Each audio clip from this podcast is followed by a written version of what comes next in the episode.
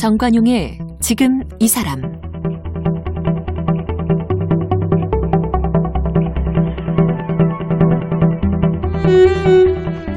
여러분 안녕하십니까 정관용입니다.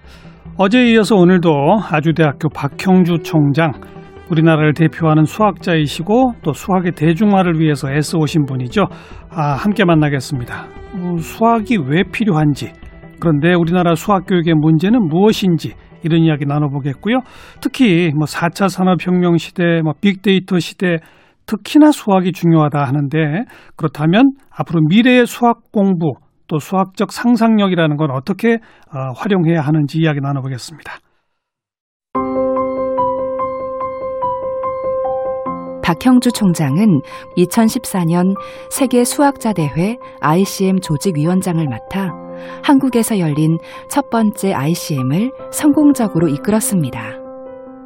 2015년 아주대학교 수학과 석좌 교수를 거쳐 2018년부터는 아주대학교 총장으로 재임 중입니다. 지은 책으로는 내가 사랑한 수학자들, 배우고 생각하고 연결하고를 펴냈고, 함께 쓴 책으로는 수학이 불완전한 세상에 대처하는 방법, 기원이 있습니다. 박형주 총장님 어서 오십시오. 예, 안녕하세요. 근데 진짜 수학 안 하면 안 돼요? 그 고등학교 졸업하고 나서 구구단 이상을 써본 적이 없다 그렇죠. 이런 분도 계세요. 예. 실제 학생들도 그런 얘기를 하거든요. 우리 부모님은 미적분 평생 안 쓰시고 잘 사셨는데 네, 네. 성공하셨는데 소- 왜 나는 그거 배워야 되나요? 뭐 이런 얘기도 하시고 제 생각에는 그이 20세기와 21세기가 많이 달라지고 있는 것 같고요. 음, 수학에는 두 가지 측면이 있는데요. 하나는 어떤 수학의 어떤 그 추상적이고 심미적이고 이런 철학적인 측면이 있고요. 또 다른 부분은 수학이 이제 활용성 그러니까 정말로 도움되는 거, 예. 유용성 뭐 이런 거 측면이 음. 있거, 있는데요. 전자는 논리적 사고와 유- 유관하고요. 그러니까 논리적 사고. 예, 그러니까 소위 말 우리가 논리적 사고라는 걸 얘기할 때 이제 그 논리적 사- 사고, 합리적 사유의 능력 이런 것들이 중요하다는 것에 바- 어, 반박하는 분은 드뭅니다. 없죠. 근데 이제 어떻게 길러야 되나 그렇죠. 이제 이런 건데 훈련을 저는 그 독하게 책을 읽게 시키는 것도 하나의 방법이라고 생각해요. 예. 그러니까 그 편식 말고 다, 그러니까 자- 잡독이죠.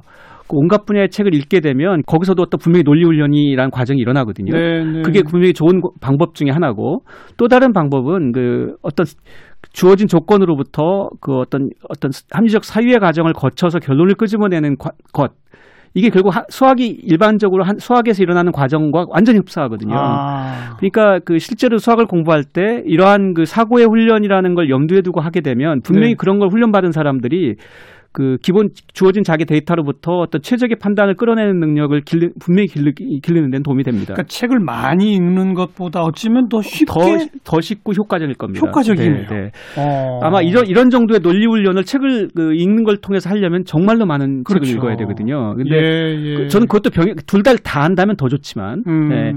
그 그렇지만 이제 그건 그 단지 그 이 다독을 통해서 어떤 논리 훈련을 한다는 것은 그 대단한 노력과 시간을 들이는 그렇죠. 일이다. 네, 이렇게 생각합니다. 근데 네. 그냥 어찌 보면 1 더하기 1은 2이니까 그렇죠. 2에서 1을 빼면 당연히 네. 1이 된다. 네. 이게 논리적 사고네요. 어, 그렇죠. 어. 어, 뭐 그래서 이런 것들이 이제 좀 더 복잡해지면 그 훨씬 더 복잡한 상황에서 어뭐 예를 든다면은 뭐 지금 내가 가진 여러 가지 조건 하에서 내가 해야 되는 최선의 선택이 무엇인가 뭐 그렇죠. 이런 것들은 경영자가 한- 매일매일 부딪히는 문제일 것이고 맞아요.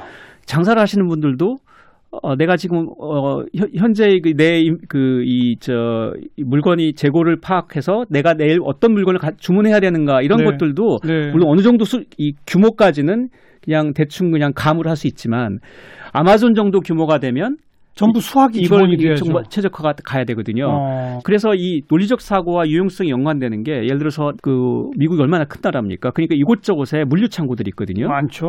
그 물류 창고가 보통 그 축구장 다섯 개에서 열개 예, 사이라 그 예. 정도 규모가 된다고 그래요. 근데 그 많은 그 큰 곳에다가 이제 온갖 걸 지금 저장합니다.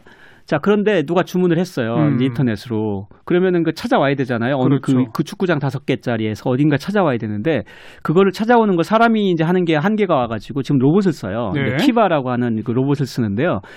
그 로봇이 이제 동선이 예를 들어서 어느 한 집이 다섯 개 시켰는데 다섯 개 가, 가기 위해서 이, 이 축구장을 다 휘젓고 다니면 시간이 한참 걸리고 네. 어, 굉장한 낭비고 에너지도 쓰게 될 거고 예. 그럴 거 아니에요. 근데 예를 들어서 이분들이 이 사람들이 빅, 빅데이터로 기저귀를 시키는 사람은 맥주도 가- 보통 같이 시켜. 왜냐하면 아, 아빠가 젊은 아빠가 기저귀 갈아주면서 맥주도 먹는다는 통계가 있거든요. 음, 이런 데이터들을 이 사람들이 쌓아 쌓아놓고 있어요. 그러면 기저귀, 기저귀 옆에, 옆에, 맥주 보관하는 맥주를 거예요. 넣는다. 이런 방식으로 과거 생각으로는 전혀, 전혀 예. 어울리지 않는 그렇죠. 분류인데 그게 이제 결국은 뭐 기계 학습을 학습해 나가는 거예요. 사람들의 어, 소비 패턴을 어. 그리고 그 패- 학습에 의해서 보관을 합니다. 그것에 그렇군요. 최적화된 다시 예. 말하면 물건을 가져오는 거를 시간을 최소화하는 방식으로 보관 방법을 저장 정하는 거죠. 네, 네. 그러면은 예를 들어서 10분 걸려서 가져올 거를 1분에 가져오면 음, 그 과정에서 굉장히 많은 돈을 아마 세이브하게 되겠죠. 당연하죠. 이런 것들이 실제로 쓰이거든요. 거 산업 수학이라고 있죠. 네. 그러니까 경제적 문제를 연구하는 수학. 그럼요. 그러니까 그렇죠. 산업계, 기업계의 그런 이러한 많은 문제들을 이 수학 문제를 바꿔놓을 수 있다. 네. 그 바꿔놓고 나면 그 다음에 수학에서 일상적으로 이루어지는 과정으로 풀 수 있다라는 그런 철학을 갖고 있고요. 어, 산업 수학은. 어. 그러니까 이제 이, 이 그러니까 굉장히 유용하고 대형 임- 그 물류 창고의 문제는 100년 전에는 필요 없었던 문제거든요. 그렇죠. 근데 그게 지금은 새로 닥치는 문제를 어, 그렇죠. 그런 경영을 하거나 물- 음. 어떤 물류 산업을 종사하는 웬만한 직원들은 이해해야 되는 문제가 됐거든요. 당연하죠.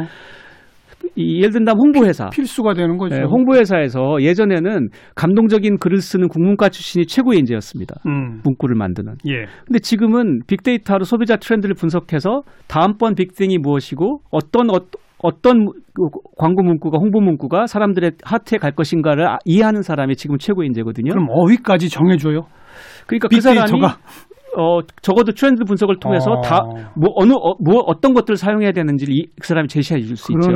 그러니까 이게 그러네요. 그 20세기와 21세기 차이입니다. 네. 그러니까 그 수학은 그러니까 논리적인 사고라는 그런 큰 틀의 어떤 그 틀을 줄 뿐만 아니라 음. 실제로 무- 아주 개별적인 어떤 문제들에서도 이제는 그 아는 사람과 안, 안, 가- 아, 모르는 사람과의 격차가 생길 수밖에 없는 시대가 됐죠. 지금 우리가 코로나로 고생하고 있잖아요. 네. 코로나 이 감염 뭐 지표 뭐 이런 등등도 전부 수학이라면서요? 예, 수- 뭐 저희가 가- 수리 감염 역학이라고 하는데요. 수리 감염 역학. 역학. 네, 보통 그냥 수리 역학이라고도 합니다만 음. 그냥 역학이라고 하면 제가 좀 혼란스러워서 저는 그냥 감염 역학이라고 부르는데요.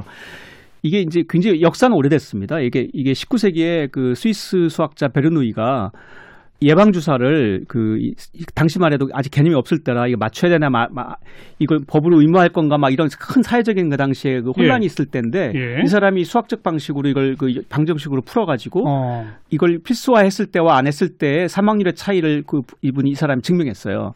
예방 그러면서 예방 주사를 맞출 맞추는 것이 실제로 사망률을 줄인다라는 걸 증명했어요. 어. 근데 이런 것들이 여기서 시작됐다고 보통 보거든요.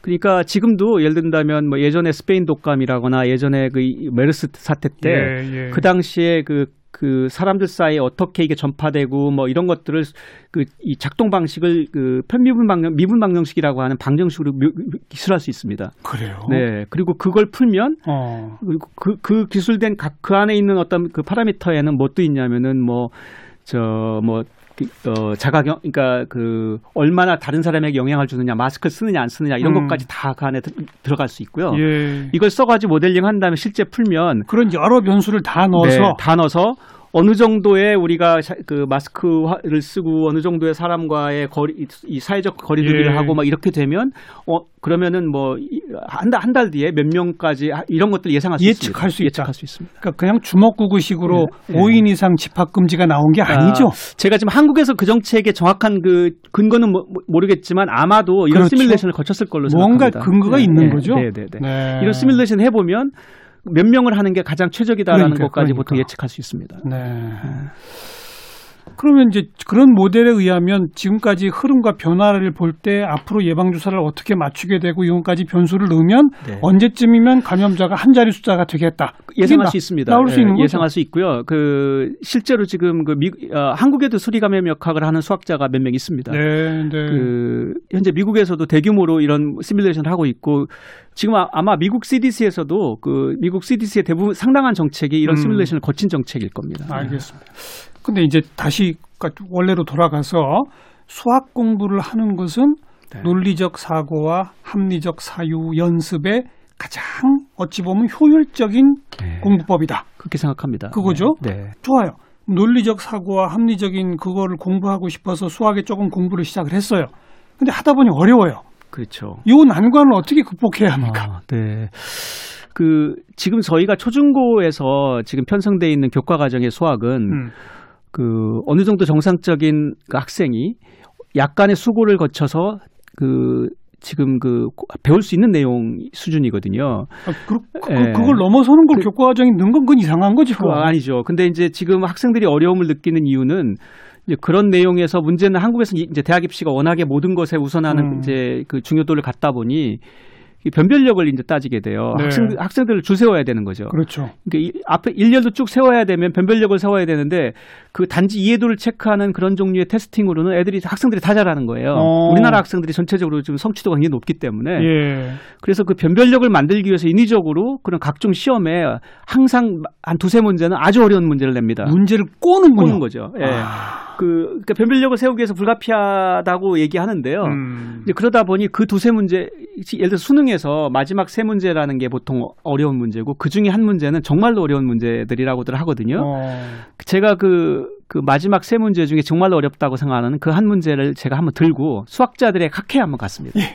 진짜 수능 진짜- 시험에 나온 문제를 네네네. 응. 그 세계 최고의 수학자들이 모이는 그 세계 세- 세계 수학자 대회인데 거기에 필드상을 받은 노벨상 같은 수학에서 최고 상입니다. 수학의 노벨상이 네, 필드상. 필드상을 받은 수학자들 적어도 한 다섯 명에게 음. 제가 이런 그러니까 필드상을 받은 수학자들 다섯 명한테 이런 문제를 물어보는 무모한 사람은 별로 없어요. 근데 제가 용감하게 한번 물어봤어요. 보여주고 어. 그랬더니 그 중에 가장 이런 이런 종류의 꼬아놓은 문제에 익숙한 사람이 러시아 수학자였는데 네. 왜냐하면 그분은 저 어릴 때부터 그런 그 각종 경시대에 많이 나갔던 수학자인데 음. 그분이 너네 학교에선 이거를 대학 입학 시험에 내는 거야? 이제 이런 질문을 하더라고요. 네. 다른 네 사람은 어, 이거는 이거 어, 왜 이런 것들 아이들한테 물어보는지 모르겠다. 이런 어. 질문을 했고 어. 한 사람은 어, 이건 경시대 정도 수준인데 이게 그 아까 말한 어. 러시아 수학자는 그렇게 어. 대답을 했어요. 그러니까 그 우리나라 수능에서 적어도 그 가장 어렵다고 하는 한 문제, 그 킬러 문제 하나가 대단히 난이도가 높은 건 분명히 사실인 것 같습니다. 이야. 그러니까 제가 이건 어느 정도 제가 그 검증을 했어요. 아 그러니까. 네. 그러니까 왜 그런 일을 하느냐 아까 말씀드린 것처럼 변별력, 변별력. 때문에. 우리나라 학생들은 정말로 대입 때문에 열심히 하기 때문에 음. 어느 정도 변- 그 수준의 문제는 맞추는 학생들이 너무 많다 보니 네. 생기는 문제인데 이것들이 학생들에게 이제 불- 어떤 그 심리적인 상처를 주고 스트레스를 주는 굉장한 거군요. 스트레스를 주죠. 어. 그, 그 이거는 그러니까 어떤 이해도의 문제하고는 다른 영역이고 훈련의 문제가 되고요. 그러니까 문제를 계속 많이 반복해서 풀는 학생들이 잘하게 되는 되는 거죠. 네. 어. 근데 저는 그 적, 그 적정하지는 않다고 적절하지 않다고 생각합니다. 그러니까 그 반복해서 잘할 수는 있겠는데요. 근데 그렇게 해서 잘하, 잘하는 게 그 아이의 인생에 무슨 도움이 될까? 그러니까요. 앞으로 소위 말하는 미래에 그 이런 뭐 IT 시대, 뭐 인공지능 시대 그 학생들이 정말로 그 헤쳐나가야 되는 문제하고는 상당히 동떨어진 문제들이거든요. 아니, 정말 그러니까 꽈는 문제들. 그 총장님의 설명을 그대로 따라 들어도 논리적 사고와 합리적 사유를 익히려면 이해만 하면 되는 거지. 네. 그 이해에 기반해서 복잡하게 꽈놓은 문제까지 다 풀어야 되는 건 없어요. 아니잖아요. 네, 아니죠. 반대로 또 네. 아마존 물류 창고의 문제 해결하는 것도 네. 그건 완전히 새로운 문제잖아요. 그렇죠. 그런 종류의 문제는 말 그대로 그 문제로부터 이게 내가 알고 있는 수학 문제하고 같은 문제라는 걸 이해하는 게 그러니까 그 그러니까요. 다시 말하면 모델링인데요. 예, 예. 그 문제를 수학 문제로 바꾸는 능력은 조금 훈련 받으면 됩니다. 예. 그, 이게 그거, 하지만 바꿔놓고 나면 그건 평범한 수학 문제가 되거든요. 그러니까요. 그러니까 그 웬만한 훈련을 받은 사람들은 풀수 있어요. 네. 그러니까 그, 그렇지만 그게 모르는 사람에게는 마, 이 마법 같은 일이죠. 음. 아니 저거 배, 물류창고에 어떻게 배치하는지를 쫙 정해서 하고 나니까 정말로 시간이 절약되니까 신기한 거죠. 그러니까요. 그, 그래서 이 두 가지인데요. 저는 그래서 그 이 논리적인 훈련과 이런 합리적 사, 사유의 능력을 그 기르는 그런 후, 그런 그 의미의 저는 수학 교과는 그 그게 가장 중요한 측면이라고 예. 생각하고요. 예. 그러기 위해서 문제를 꼬아놓는 것은 오히려 해가 된다. 그럼 우리 수학 교육을 바꿔야만 아이들이 흥미를 가질 수 있습니까? 어, 현재 상태에서도 그 저는 그 이 평가, 그러니까 즉 입시나 이런 음. 평가의 방식만 바꿔도 그렇군요. 현재의 교육 과정에 예. 학생들이 훨씬 더 친밀도가 커- 커질 거라고 생각합니다. 예. 근데 왜 안 바뀌죠? 그 평가가. 그 결국은 대입 때문이죠. 변별력이 필요하니까. 왜냐면 일렬로 세워야 되니까. 어. 결국은 그러니까 이, 이, 이 일렬로 세워야 되는 이, 이런 변, 이 변별력의 필요를 획기적으로 줄이는 수밖에 없습니다. 그걸 줄이는 방법은 뭐예요? 어, 그건 이제 수학의 영역을 넘는 이제 문제인데요. 어, 예를 들면 뭐 수능 등급제라든지 아니면 뭐 절대 평가 네. 제도를 도입하자든지 저는 이런 절대 평가의 도입을 이제는 고민할 때가 됐다고 생각합니다. 수학도? 네. 음. 예, 물론 이거는 반대하는 수학자들이 많이 수학 교수들도 많을 텐데요. 그 저는 이제 아까 말한 그 불필요한 지금 재능의 낭비가 예. 지금 일어나고 있기 때문에 예. 이 문제 그 문제 해결이 더더 우선순위가 높다고 생각합니다. 오래전부터 우리 중학생, 고등학생들이 세계 올림피아드 수학 대회 이런 거 있지 않습니까? 그렇죠. 가면 뭐 금메달 석권하고 그러잖아요. 어, 세계 1, 2, 2 하고 있죠 요즘. 그죠? 네. 그것도 굉장히 오래전부터 어, 그렇잖아요. 잘하고 있어요. 네. 그러니까 근데 이- 그 그런 그런 수학적 성취도를 보이는데 네. 우리 흥미도는 네. 꼴찌. 꼴찌 그렇죠. 그래서 이 몇 가지 요, 요인이 이제 있는데 있는데요. 교육이 저는 크게 세 가지로 나눈다고 생각해요. 음. 보통의 보편 교육이 가장 중심이고요. 그 상단에 영재 교육이 있고 하단에 특수 교육이 있어요. 그렇죠. 그러니까, 그러니까 이 보편 교육으로 토- 이다 다루기 힘든 영역을 그 두 개가 이제 커버하거든요. 예. 근데 이 우리는 이, 이 영역에 지금 그 혼선이 있습니다. 다시 말하면은 영재 교육을 받아야 되는 아이가 보편 교육이 있게 되면 생기는 문제는 보편 교육에서는 일반적으로 반복 학습을 시키거든요. 네. 그- 아, 그래야 애들이 자신감이 생기니까. 근데 영재의 일반적인 특성 중에 하나가 반복을 싫어합니다. 그렇죠. 그러니까 얘네들 그러니까 보편 교육에서 반복 학습을 시키면 그 있던 재능도 없어지고 그 고- 공부에 그 염증을 느끼게 돼요. 음. 그런 기본적으로 그런 성향을 가진 아이들이거든요. 이런 아이들한테는 오히려 더 높은 지적 자극을 차라리 줘야 차라리 현 이, 이- 따라가게 하지 말고 계속 새로운 걸 던져줘야 그렇죠. 되거든요. 그 바- 그래서 이제 영재 교육이 보편 교육 으로 오면 생기는 문제는 그렇고요. 그 분명히 그 재능의 음. 낭비가 나오고요. 또 반대도 마찬가지예요. 지금 선행학습 시켜서 보편 교육을 받아야 될 아이들을 영재 교육으로 억지로 어머, 집어넣는 부모님들이 계시거든요. 예. 그뭐 그 이 지금 뭐 강남에 가면 그 그것만 준비시키는 학원도 있고 음. 그러다 보니 얘네들은 사실은 보편 교육했으면 행복했을 아이들인데 억지로 영재 교육에 넣니, 넣게 되니까 자기가 감당 못하는 영역을 계속 네. 그 충격을 받게 되니까 오히려 이제 그 자존심의 상처를 받게 되고 음. 그래서 이 두 가지 다 골- 적절치 않습니다. 근데 이제 수준에 맞게 네, 해야죠. 네. 그래서 수준에 맞춰야 되고요.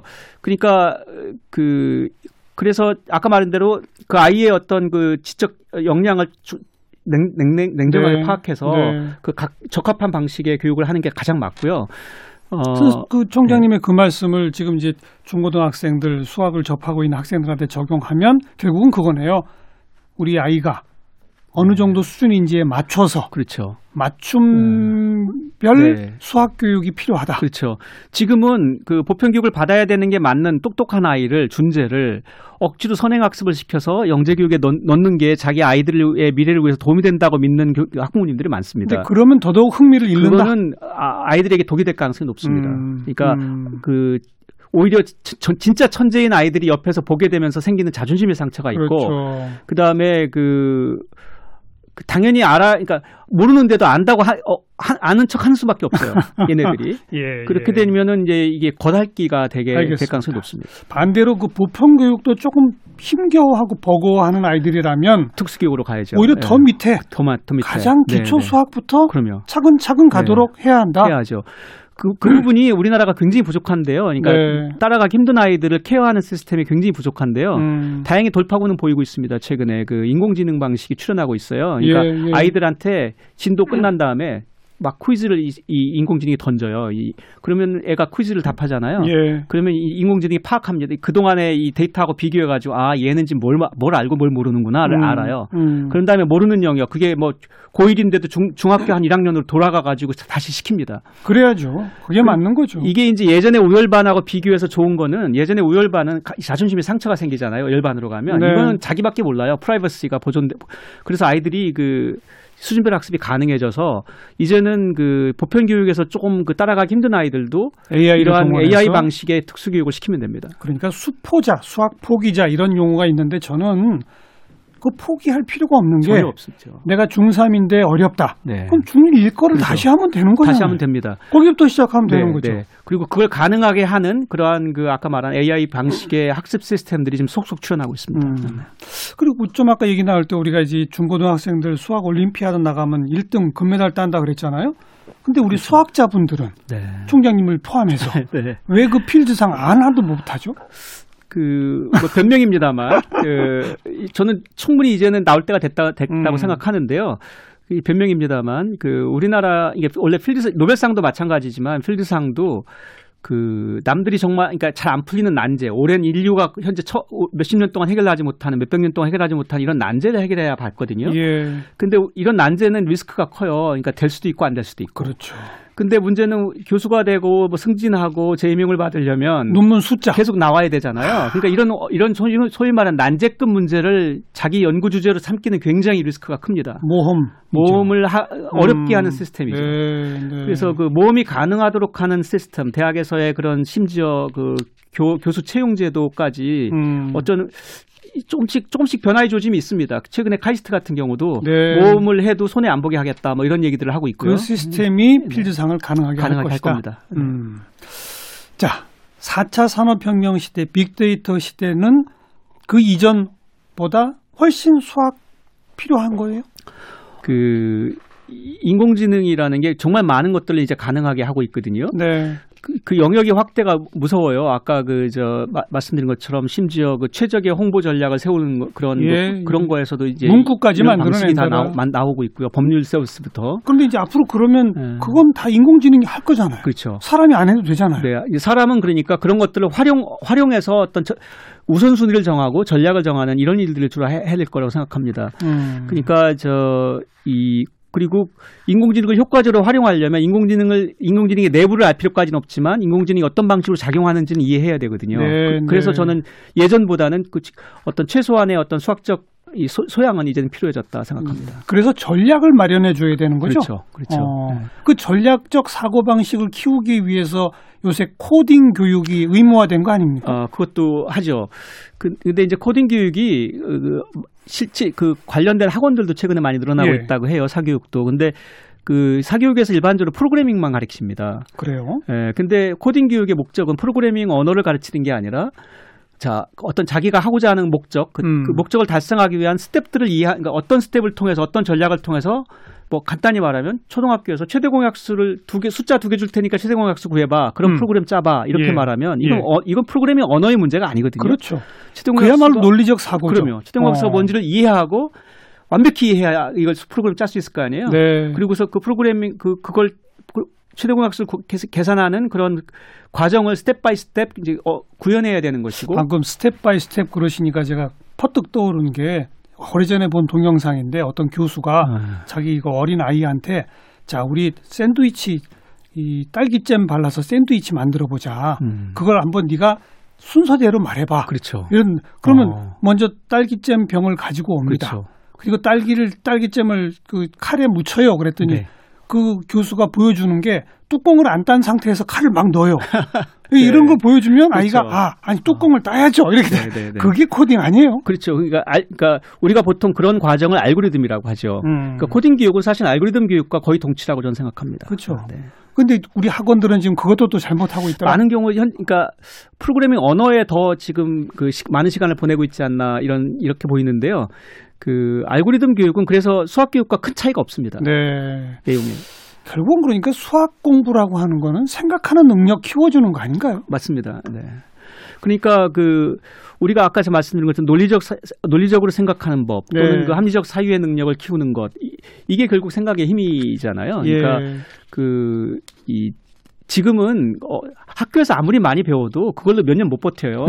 금방 새로운 지식으로 replace 되고 그렇죠. 새로운 트렌드가 나오기 때문에 그렇죠. 결국은 끊임없이 배울 수밖에 없는 시대가 됐는데요. 음. 그러니까 그 끊임없이 그 새- 그 필요할 때 배우는 능력이 지금은 그러니까 그, 그, 그 인생에서 가장 중요한 능력일 수 있어요. 네. 그러니까 그리고 필요할 때 배우는 능력이라는 게 결국은 그런 그 이 생각의 능력. 생각의 힘이죠. 네. 음. 그리고 그게 아마 이 학, 학교에서 학생이 터득해야 되는 가장 number one skill일 겁니다. 그럴수록 수학 교육의 중요성은 커지는 거고. 그, 어, 그- 그럴 수밖에 없죠. 생각의 네, 능력이니까. 네, 네. 음. 그리고 다음 우리 총장님이 특별히 강조하시는 게 이제는 초연결 사회다. 이제는 연결이다. 네. 그건 뭡니까? 제 미국 개인사 대학원 때 말씀드린 적이 있는데요. 그 제가 인생의 최고의 위기에 처해서 유- 유학을 포기하고 돌아와야 되는 아, 시점에서 어제, 어제 네, 말씀하신 네. 거. 아, 그렇죠. 그 제가 공대생들이 옆에서 네. 문제 못 풀어서 하던 그때 거. 느낀 어. 그때 느낀 게 수학이라 제, 대- 당시 제가 공부하던 분야는 대수기하라고 하는 한 2000년 이상의 역사를 가진 오래된 분야인데 음. 그분들이 문제를 막 고민하고 있던 문제는 이제 100년 안짝의 역사를 가진 그 신호처리 이론이라는 그런 분, 분야의 문제였어요. 그런 그 신수수학의 아주 오래된 그 이 난제가 그 이런 그 전자공학에 막 지금 현재 해결되지 않는 난제를 해결할 거라고 누가 네, 생각했겠습니까? 네. 이런 상이한 영역들이 서로 연결되어 가고 있는 그런 일들은 점점 빈번해지고 있고요. 어, 그리고 한 사람의 난제가 다른 사람에겐 상식일 수도 있거든요. 그렇죠. 그러니까 그 전자공학자들의 난제가 당시 수학 수학도였던 저한테는 상식이었거든요. 그렇죠. 그래서 그런 일들 그래서 그 어- 어떤 근데 그런 문제를 일들이 21세기엔 더 훨씬 많아진 더 빈번해질 것이다. 그러니까 어. 자기 분야의 난제가 해결이 안 될 때 그 안에 그 안에 논리와 메커니즘으로 해결하려고 끊임없이 부딪히기보다는 연- 연결함- 다른 분야에서는 이런 비슷한 문제가 없나 협력- 보는 협력하라. 네. 음, 생각할 줄 아는 능력과 옆을 들여다보고 협력하는 능력 두 가지만 있으면 되네요. 전 그럴 거라고 생각합니다. 네. 근데 그 협력의 능력은 수학 공부한다고 키워지는 건 어, 아니죠. 그건 아니죠. 그건 아니지만 어, 그래서 그 제가 학생들에게 늘상 하는 말 중에 음. 어, 끊임없이 나- 남의 말에 귀 기울여라. 그리고 끼어들어라. 그렇죠. 오지랖이 너를 살, 살린다. 그러니까 저희 저희 경우엔 제, 제가 옆에 테이블의 말에 그 당시에 그, 피- 그 정말 힘들고 좌절감에 빠져있던 시기에 무슨 오지랖으로 거기 껴들었는지 네. 지금도 신기하거든요. 네. 그때 근데 밤에 잠자다가도 깜빡 이- 정말 그 공포감으로 깰 때가 있어요. 음. 그때 내가 안 껴들었으면 어떻게 됐을까? 그러네요. 그러니까 그래서 그, 그, 이, 그래서 다른 영역에서 일어나는 일들에 관심 갖고 오픈 마인드 하라는 게 그냥 좋은 그냥 덕담이나 충고가 아니라 음. 정말로 중요하다고 생각합니다. 융합적 사고 방식. 저는 융합보다는 연결이라는 말을 더 쓰는데요. 음. 융합이란 말은 마치 용광로에 서로 다른 재료가 들어가서 하나가 나오는 듯한 느낌이거든요. 알겠습니다. 네, 근데 연결은 각자의 아이덴티티가 보존되면서 예. 연결되는. 네. 네. 그래요. 어제 오늘 말씀드렸는데 수학이 결국 생각하는 능력을 키우는 공부다. 이거를 좀 우리 모든 청취자분들이나 그들의 자녀들이 좀 깨달았으면 좋겠어요. 그러면 훨씬 가깝게 접하기 쉬운 출발점이 될 것 같네요. 예, 전적으로 동의하고요. 그- 그걸 가능하게 하기 위해서 지금의 평가 제도를 바꿔서 바꾸고. 그게 가능 학생들에게 그렇죠. 스트레스가 안 되고 학부모님들이 아 우리 아이가 정말 이걸 그 예, 어려운 문제를 꼭 빨리 안 풀어도 된다고 생각하게 되면 그렇죠. 문제는 해결될 것 같습니다. 와, 30분에 100문제씩 풀어라. 이게 아니라. 제대로 이해하고 말하고 그럼요. 하는 그 능력으로 그럼요. 음. 네. 아주대학교 박형주 총장 함께 만났습니다. 오늘 고맙습니다. 네, 감사합니다.